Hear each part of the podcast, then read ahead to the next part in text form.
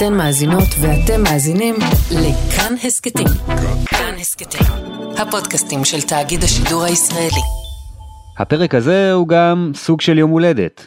ממש בימים אלו אנחנו מציינים שנתיים של חיים עם קורונה.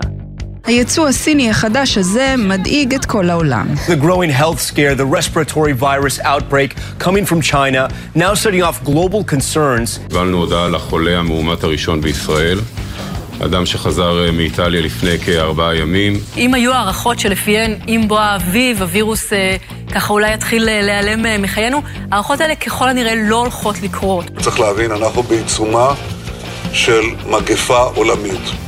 ויום ההולדת הזה מגיע כשאנחנו בתוך הגל הכי מבלבל שהיה לנו עד עכשיו. בהחלט ייתכן שנחצה את קו ה-50 אלף מאומתים ליום. הבשורות הטובות זה שאנחנו למדנו מהעולם, גם אם אתה נדבק, אבל אתה מחוסן כראוי, ככל הנראה המחלה לא תהיה קשה.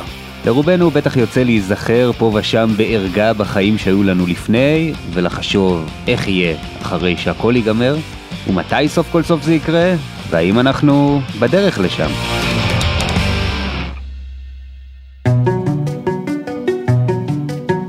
שלום לכם, אני חן ביאר, והפעם בעוד יום לא נצליח לענות על כל השאלות הללו ברומו של עולם, אבל בכל זאת ננסה לעשות זום אאוט, ללמוד ממגפות אחרות שהאנושות התמודדה איתן בהיסטוריה, ולנסות להבין איך מסתיימת מגפה, איפה למד העולם מלקחי העבר ופועל נכון, ואיפה פחות. נעשה את זה בעזרתה של דוקטור קרן לנצמן, שהיא רופאה מומחית באפידמיולוגיה ובריאות הציבור, וגם חברת עמותת מדעת לקידום בריאות הציבור בישראל. דוקטור קרן לנצמן, שלום.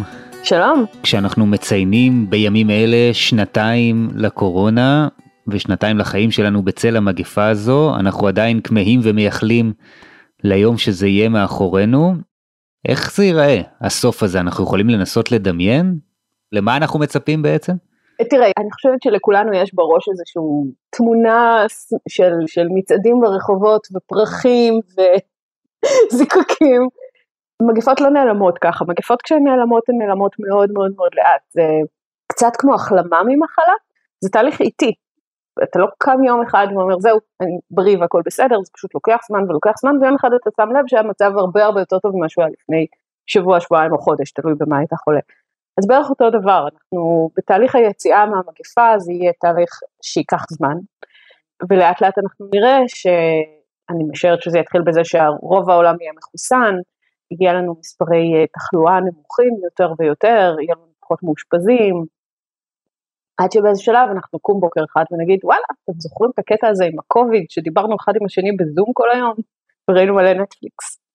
את יודעת שנכנסנו למגפה הזו והתחלנו בכלל להבין מה זה אומר, מה זה קורונה, מה זה אומר לחיות בעולם תחת פנדמיה, אני חושב שלרובנו לפחות היה בראש משהו הרבה יותר קצר. למרות שעל פניו לא הייתה לנו באמת סיבה לחשוב ככה שחושבים על זה בדיעבד, נכון? נכון.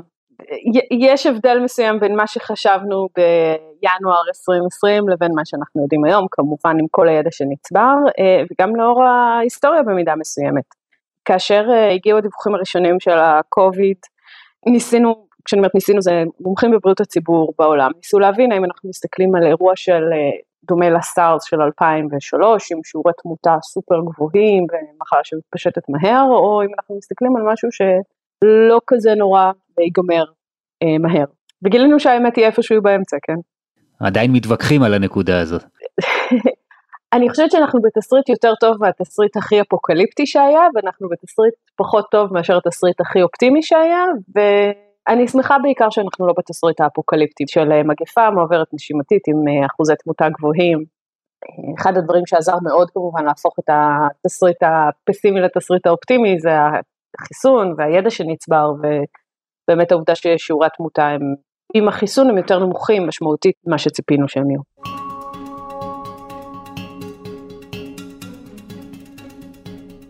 יש דפוסים קבועים להתנהגות של מגפה? איך היא מתפשטת, איך היא מגיעה לשיאה, וגם מתי היא מתחילה לדעוך ומסתיימת לבסוף? זה תהליך שאנחנו יכולים למפות ולשרטט אותו? זה, זה שאלה טובה, כי אה, תאורטית כן ומעשית לא. אה, זה דברים שרואים בדיעבד. בדיעבד אנחנו יכולים להגיד, פה זה התחיל, פה זה המשיך, פה זה נגמר, כשאתה בתוך התהליך זה הרבה הרבה יותר מסובך. אם אנחנו מסתכלים על מגפות מהעבר, אז בדרך כלל זה מתחיל מטורים פזורים, ראיתי מקרה מאוד מוזר, ראיתי פה, תקשיבו, כל העיר הזאת קורה בה משהו, ואז לאט לאט לאט זה מתפשט, אנחנו רואים יותר ויותר דיווחים של אנשי מקצוע שאומרים, תקשיבו, גם אלינו זה הגיע, תקשיבו, גם אצלנו זה קורה ככה, וזה דרך אגב, זה אותם דיווחים, לא משנה אם אנחנו מסתכלים על הדבר של המאה ה-14, או על מגפת אבולה של אה, לפני כמה שנים, ב-2014-2015. ואז אנחנו רואים את ההפעלה של אמצעים לטובת בריאות הציבור, לא משנה מה הם, עד שלאט לאט הולכים ופותחים הדיווחים. בבית חולים שלי כבר לא התאשפז אף אחד עם המחלה הזאת כך וכך ימים, בעיר שלי לא היה חולה חדש תקופה מסוימת והחיים חוזרים לשגרה. זה, שוב, זה הרבה יותר קל להגיד את זה בדיעבד מאשר כשאתה בתוך זה. מה גם שמגפות זה שם נורא גדול, כן? יש בפנים אה, וירוסים ויש בפנים חיידקים ויש בפנים מחלות שיש נגדן חיסון ויש בפנים מחלות שאין נגדן חיסון ויש בפנים מחלות שמועברות מבעלי חיים לבני אדם ויש מחלות שמועברות רק בין בני אדם והדרך התפשטות שלהם אולי נראית דומה אבל היא לא באמת. השאלה אם יש למשל מאחסן שמחזיק את המגפה אצלו, את המחלה אצלו ואז היא יכולה להתפרץ פעם בכמה זמן או האם זו מחלה שמועברת רק מבני אדם לבני אדם ואז טכנית ברגע שאנחנו עוצרים את העברה מבן אדם לבן אדם עצרנו את המגפה ועשינו את זה. כלומר הכחדנו ככה גם את האבעבועות השחורות, הכחדנו ככה שניים מתוך שלושה זנים של פוליו, אנחנו עצרנו ככה כמה וכמה התפרצויות של חצבת שהייתה אמורה להיכחד כבר אבל עדיין לא, לא הגענו לזה. זאת אומרת כשמדובר על וירוס שמועבר רק מבני אדם לבני אדם למשל ויש לנו חיסון יעיל ובטוח נגדו אנחנו יכולים לעצור לגמרי את המגפה, נקודה, לחדול אותה, זה ממש כמו בסרטים. בואי ניקח דוגמה מאחד מהמקרים שציינת, איך הצלחנו להתגבר ובסופו של דבר גם להפסיק את התפשטות המגפות האלה. אני חושבת שסיפור הגבורה היפה ביותר זה הבעבועות השחורות, כי זה התגייסות של כל העולם.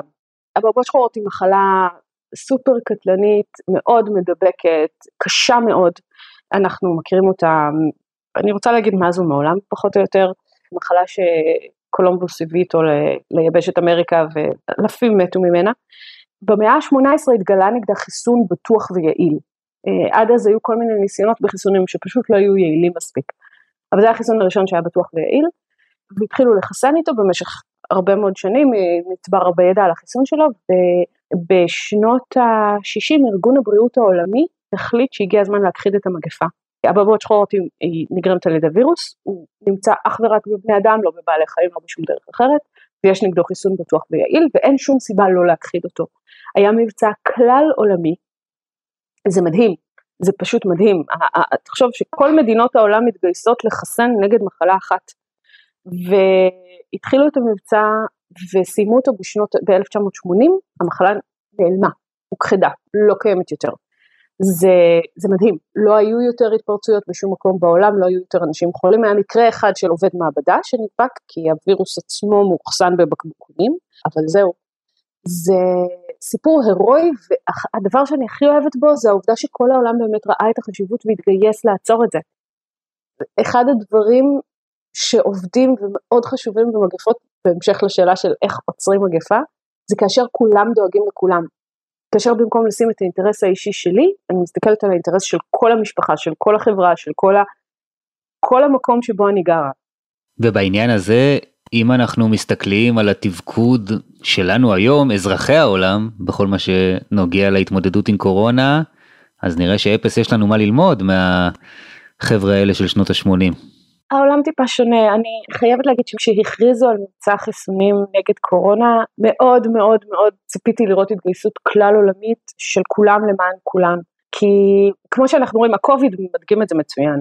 זה לא מספיק שאני מוגנת, זה לא מספיק שאני והמשפחה שלי מוגנים, אני צריכה שכולם יהיו מוגנים, אני צריכה שכל השכונה שלי תהיה מוגנת, אני צריכה שכל העיר שלי תהיה מוגנת, אני צריכה שכל המדינה שלי תהיה מוגנת, ואני צריכה שגם כל המדינות השכנות יהיו מוגנות, מכיוון שאחרת הווירוס פשוט ימשיך להתרבות ויחזור. ולכן זה אינטרס שלנו כחברה להגן על כולם. לא להגיד, אוקיי, מי שמחוסן מחוסן, מי שלא מחוסן לא מחוסן, לא, זה צריך להיות, כולנו ביחד מגנים על מי שלא יכול להתחסן, כולנו ביחד מגנים על מי שהחיסון לא עבד אצלו, כולנו ביחד מגנים על מי שמערכת החיסון שלו חלשה מכל מיני סיבות, כימותרפיה, מחלות שפוגעות במערכת החיסון, יש המון סיבות שבגללן אנשים פגיעים יותר למחלות, וזה תפקיד שלנו כחברה להראות חמלה כלפיהם ולהגן עליהם יחד. אה, וכן, כן, זה תפקיד שלנו כחברה של מדינות שיש ביכולת, ביכולתן להגן על מדינות שאין ביכולתן לקנות את החיסון, להפיץ אותו ולחסן את כולם.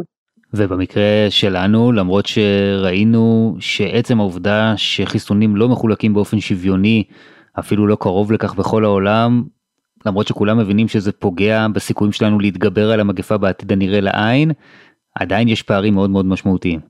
נכון, אה, מגפות חושפות מאוד פערים בין מדינות ופערים בין חברות. לווירוס לא אכפת, הווירוס רק מעניין אותו איפה הוא יכול להתרבות. אנחנו כבני אדם צריכים למנוע ממנו להתרבות אצל, אצל אחרים. אה, וכן, במקום שבו לא מונעים ממנו להתרבות, הוא יתרבה. זה בדיוק מה שווירוסים עושים, זה מה שהם מתוכנתים לעשות. אנחנו אלה שצריכים לפעול נגד התכנות שלהם ולעצור אותם. וכן, רואים את הפערים האלה, רואים את זה, אם אה, מסתכלים על מפת העולם בשיעורי התחסנות, אז רואים שאפריקה שדרומית לסהרה, שיעורי ההתחסנות שם סופר נמוכים. וזה בא עם הרבה מאוד סיבות אה, פוליטיות וכלכליות, בסדר, יש המון סיבות למה יש כאלה פערים בין מדינות שיכולות להרשות לעצמן להתחסן למדינות שלא יכולות להרשות לעצמן להתחסן, אבל זה אינטרס של כולנו לדאוג שכולם יתחסנו. אבל את יודעת שבעצם התבשרנו על בואו של החיסון לעולם, היה שם איזה רגע קצר של כמעט זיקוקים ומצעדים ברחובות, וכל זה רק בשביל לגלות שגם החיסון עוד לא בדיוק מביא אותנו לשם, עוד לא בדיוק פותר לנו את הבעיה, הוא אמנם מקדם אותנו, אבל זה בינתיים רחוק מלהספיק, ואנחנו פוגשים את זה היום עם זן האומיקרון ורואים את זה הלכה למעשה ביום יום שלנו, כל אחד. אז בואו נפריד בין דברים. קודם כל החיסון הוא דבר אדיר. אנשים אה, פיתחו איזשהו סטנדרט מטורף שהחיסון צריך להיות יעיל בלא יודעת כמה, 100 אחוז? אין לי מושג. תחשוב על איפה היינו בנובמבר 2020, לא ידענו שיש חיסון. אם היה בא מישהו ואומר, תקשיב, יש לי חיסון נגד קורונה, אבל הוא יעיל ב-20 אחוז, היית לוקח? כולם היו לוקחים. אבל ברגע שהביאו חיסון שיעיל ב-90 ומשהו אחוז, אז פתאום לרדת ל-90 וקצת אחוז, אז זה נראה לנו ירידה מטורפת. זה לא נכון, החיסון עדיין יעיל. ויותר מזה שהוא יעיל גם במקרים שבהם הוא לא מונע תחלואה, אנשים אה, שחוסנו וחולים, בחלק ניכר מהמקרים המחלה קלה יותר, הם פחות מגיעים באשפוז, גם אם מתאשפזים המצב שלהם חמור פחות, זה מאוד חשוב, גם אם לא מונע ב-100% תחלואה, אלא מונע תחלואה חמורה, ומונע אשפוזים ומונע סיבוכים ומונע לונג קוביד, זה כבר סופר משמעותי. עכשיו הזנים החדשים שאנחנו רואים הם מגיעים בדיוק מהמקומות שבהם הווירוס ממשיך להתפשט איך שבא לו ולצבור מוטציות ולהשתנות. כלומר אם כולם היו מחוסנים והווירוס לא היה מסתובב בסביבה, היה לנו הרבה יותר פשוט. אז כן, זה בהחלט חלק מה, מהרעיון, זה כמה שיותר אנשים יהיו מחוסנים, ככה יהיה לך פחות אנשים חולים, ואז יהיה פחות מקומות שבהם הווירוס יכול להשתנות ולהדביק. היו מקרים בהיסטוריה שלנו של מגפות שהצליחו להתגבר עליהם גם במקרה שלא היה חיסון ולא היה לנו את המזל הגדול הזה או את ההצלחה הגדולה הזאת למדע ולרפואה. נכון. הבעיה היא שאני הזכרתי כבר את מגפת האבולה במערב אפריקה, אבל בגדול אם אין לנו טיפול במחלה או מניעה טובה למחלה, מה שקורה זה שכל מי שנדבק או חולה או מת. ברגע שכולם סיימו לחלות, אם מדובר במחלות ויראליות מסוימות, אז הם אה, מחוסנים נגד המחלה. רק שמי שחולה יכול להסתבך, יכול להיות שגם אם הוא לא מת, יכולים להיות סיבוכים מאוחרים, יכולים להיות, אה, למשל אה, באבולה של מערב אפריקה אנחנו רואים שיש אנשים. אנשים ששרדו אבולה, כי המחלה סופר מפחידה, ויש להם סיבוכים מאוחרים ומחלות קשות אחר כך. חצבת זה מחלה שעלול להיות בסיבוך מוחי מאוחר, שמופיע אחרי שנים, כל מיני מחלות כאלה שכאילו שרדת את המחלה ונשארת עם כל הסיבוכים שלה. אה, אבל כן, כן, בהחלט, בעבר כשלא היה מה לעשות, אה, פשוט המחלה הדביקה את מי שהייתה יכולה, ואחרי שהיא סיימה להדביק היא נעלמה. אני חושבת שאחד המקרים הכי מפורסמים זה, זה דווקא הדבר, שזה אמנם חיידק ולא וירוס, והוא אמנם יכול להדביק הרבה מאוד סוגים של בעלי חיים ולא רק בני אדם. Uh, הדבר של, uh, של, של המאה ה-14, ששטף את כל אירופה במשך מאות שנים, היו גלים חוזרים של דבר, אני, אני צריכה להזכיר לכולם שזה טרום האנטיביוטיקה, היום יש לנו אנטיביוטיקה, אנחנו יודעים לעצור מגפות דבר, התפרצויות של דבר ברגע שהן מתחילות, אבל המגפה של המאה ה-14 בהחלט שטפה את העולם, יש uh, ערים בצרפת שגודל האוכלוסייה שלהם חזר לקדמותו רק במאה, בתחילת המאה ה-20. חושב שאחד האתגרים כאן, שאולי העולם לא התמודד איתם בעבר, את נותנת דוגמאות ממגפות קודמות שהצליחו למגר אותן, או לפחות אה, להפחית את הקטלניות שלהם במידה ניכרת בהצלחה. פה, בגלל העידן שאנחנו נמצאים בו, בגלל העולם הגלובלי שכולנו חיים אותו, ההתפשטות היא כל כך מהירה, וברגע אחד הנגיף הזה נמצא בכל מקום בעולם, מה שמאוד מאוד כמובן מקשה עלינו להתמודד עם ההשלכות של ההתפרצויות האלה. כן, זה חיסרון מבחינת זה שמחלות מתפשטות הרבה יותר מהר בעולם גלובלי, אנחנו ראינו את זה גם במגפות הרבה פחות uh, גדולות, אנחנו ראינו את זה בחצבת שהתפשטה מאוקראינה אלינו, או בפוליו, אנחנו ראינו את זה. אבל עם זאת, זה שהעולם כפר קטן וגלובלי, זה גם אומר שאת החיסון אנחנו יכולים להפיץ הרבה הרבה יותר מהר היום. אנחנו לא צריכים שיירות של אה, שבועות בים כדי להעביר דברים ממקום למקום, אנחנו יכולים להטיס את זה ממקום למקום בצורה בטוחה, אנחנו יכולים להפיץ את זה במהירות. אז, אז כן, זה, זה משחק לטובת הווירוסים, אבל זה גם משחק לטובתנו במידה מסוימת. פלוס המידע עובר היום בצורה הרבה יותר מהירה. למשל, אם תחשוב על המגפה של המאה ה-14, כל המידע הרפואי שעבר, עבר במכתבים שלקח להם חודשים להגיע, כן? אנחנו בפברואר, כשהיו לנו מקרים בניו יורק ובאיטליה, בתוך רגעים ידעו את זה בכל העולם. תחשוב מה רופא מגנואה היה צריך לעבור כדי להזהיר את הקולגות שלו בלונדון מפני המגפה החדשה ב-1342, הוא אפילו לא ידע שיש לו קולגות בלונדון הרבה פעמים. אבל זה רק מדגיש, אני חושב, את הכישלון שלנו בינתיים בהפצת החיסון בצורה יעילה בכל העולם, בדרך שתשרת את האינטרס שלנו ותוביל לבלימת המגפה כמה שיותר מהר. אני מסרבת להסתכל על זה בתור כישלון. אני חושבת שלתייג את זה ככישלון אה, זה קצת אה, הרמת ידיים באיזשהו מקום. נכשלנו וזהו ואין מה לעשות. אני חושבת שיש הרבה מקום לשיפור. יש הרבה ארגונים שעובדים כדי לסייע בהפצת החיסון. אני חושבת שגם אם uh, נעשו דברים שאולי היה אפשר לעשות אותם מעט אחרת מבחינת חלוקת החיסונים בכל העולם, זה הזדמנות ללמידה ולשינוי. דיברנו על חיסונים, דיברנו על חסינות עדר,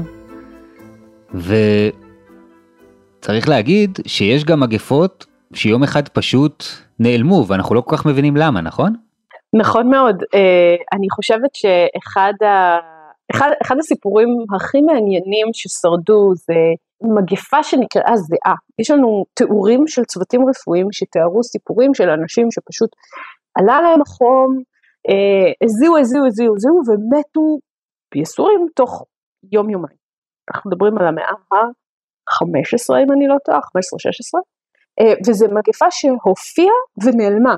היא, היא פשוט, אין לנו שום תיעוד שלה מעבר לתיעוד המאוד מאוד זמני הזה, אה, ו, וזה תיעוד מכמה מקורות, אז אנחנו משערים שזה כנראה נכון, אבל היא באמת באה, הרגה והלכה, ונעלמה ולא נשאר ממנה זכר, אין לנו היום משהו שיכול להסביר מה זה הייתה המגפה המוזרה הזאת אז. מגפות עושות את זה לפעמים. אה, אנחנו רואים התפרצויות כאלה של מחלה שבאה, מדביקה, מי שחולה חלק מתים, חלק שורדים, וזהו, וזה נעלם וזה לא חוזר יותר. זה כמובן התרחיש הפחות אופטימי, כי אנשים חולים ומתים, אנחנו רוצים שאנשים יחלימו או לא יחלו בכלל. המטרה שלנו זה שכמה שיותר אנשים יישארו בריאים. בואי נדבר רגע על הסארס, שהיא אמנם לא המגפה האחרונה שהעולם מתמודד איתה, אבל היא כן, אני חושב, זאת שצרובה הכי חזק בזיכרון הקולקטיבי שלנו. היא גם אותה למעשה קרובת משפחה של הקורונה. אני חושב שבזיכרון שלנו היא מגפה שבאה מהר מאוד וככה גם נעלמה. זה באמת ככה? אז, אז זה קצת יותר מורכב מהסיפור הזה. קודם כל סארס זה דוגמה מצוינת כי היא גם מאוד מאוד רלוונטית לקוביד. בגלל הסארס נוסחו תקנות בינלאומיות של בריאות הציבור שמדברות על עצירת מסחר ועצירת תעופה וכל מיני דברים שנועדו למנוע התפשטות של אה, מגפה שמועברת בדרכי הנשימה בעקבות הלקחים שלמדנו מהסארס. אז כן, אז הסארס ב-2003, למי שלא זוכר את זה, מגפה שמעוברת בדרכי הנשימה, התחילה במלון אחד שבו אדם אחד הצליח להדביק הרבה מאוד אנשים, ומכיוון שאנחנו גרים בכפר גלובלי, אז המחלה התפשטה מהר מאוד, הגיעה לקצוות העולם, לכל יבשת בעולם. זו הייתה מחלה עם אה, שיעורי תמותה הרבה יותר גבוהים מאשר הקורונה, מאשר הקוביד. ומהר מאוד הצליחו לעלות על שרשרות ההדבקה ולבודד את האנשים, האנשים גם היו חולים הרבה הרבה יותר קשה מאשר בקוביד. הצליחו לאתר את כל החולים, אה, לבודד אותם, אה, לטפל בהם, והסארס פשוט, מי שנדבק וחלה, או שהחלים, או שהידרדר ונפטר, והמגפה נעלמה מעצמה. מצד שני, זו הסיבה שנמנענו ממגבלות משמעותיות על חיי הפרט בכל העולם וממשבר כלכלי גלובלי, ונדמה לי שגם בכלל אנחנו זוכרים את המגפה הזו כפחות קטסטרופלית בעבורנו, לעומת מה שקורה היום למשל.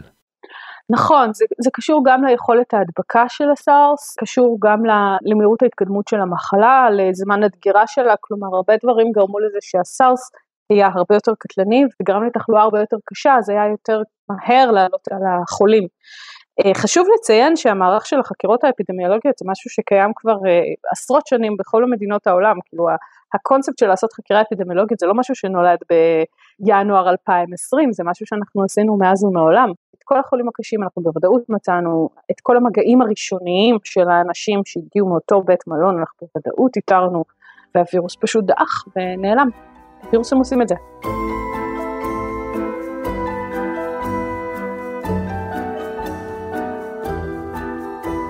אבל בכל זאת נראה לי שנתנו כאן אה, אולי אה, קצת אופטימיות אם מישהו עדיין יש לו תקוות שנקום יום אחד ונגלה שהנה הקורונה הלכה כלעומת שבאה.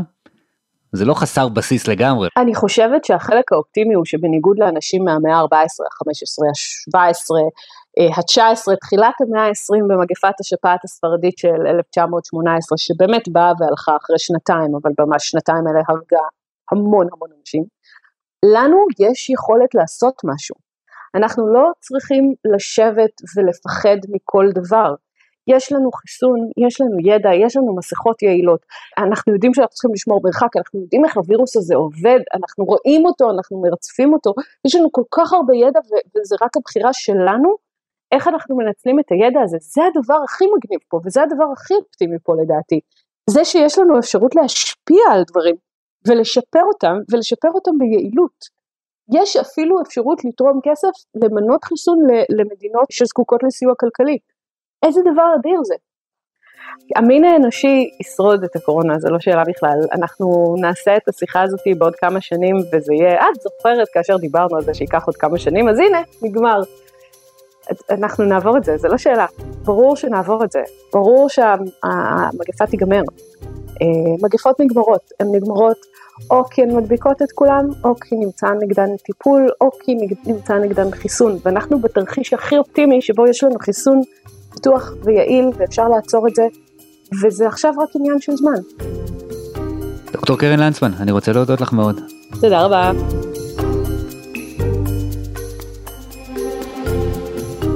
עד כאן הפעם, האזנתם לפרק של עוד יום, דניאל אופירו העורך, רחל רפאלי על עיצוב הקול והמיקס. אם היה לכם מעניין אתם הרבה יותר ממוזמנים לשתף עם אחרים, וגם לכתוב לנו הערות, אפשר לעשות את זה בקבוצת הפודקאסטים שלנו כאן הסכתים, וגם אליי באופן אישי חפשו חן ביאר, בפייסבוק או בטוויטר. כל הפרקים של עוד יום וגם הסכתים נוספים מבית כאן אפשר למצוא באפליקציית הפודקאסטים האהובה עליכם, באתר שלנו וגם בספוטיפיי. אני חן ביאר, נשתמע בפעם הבאה.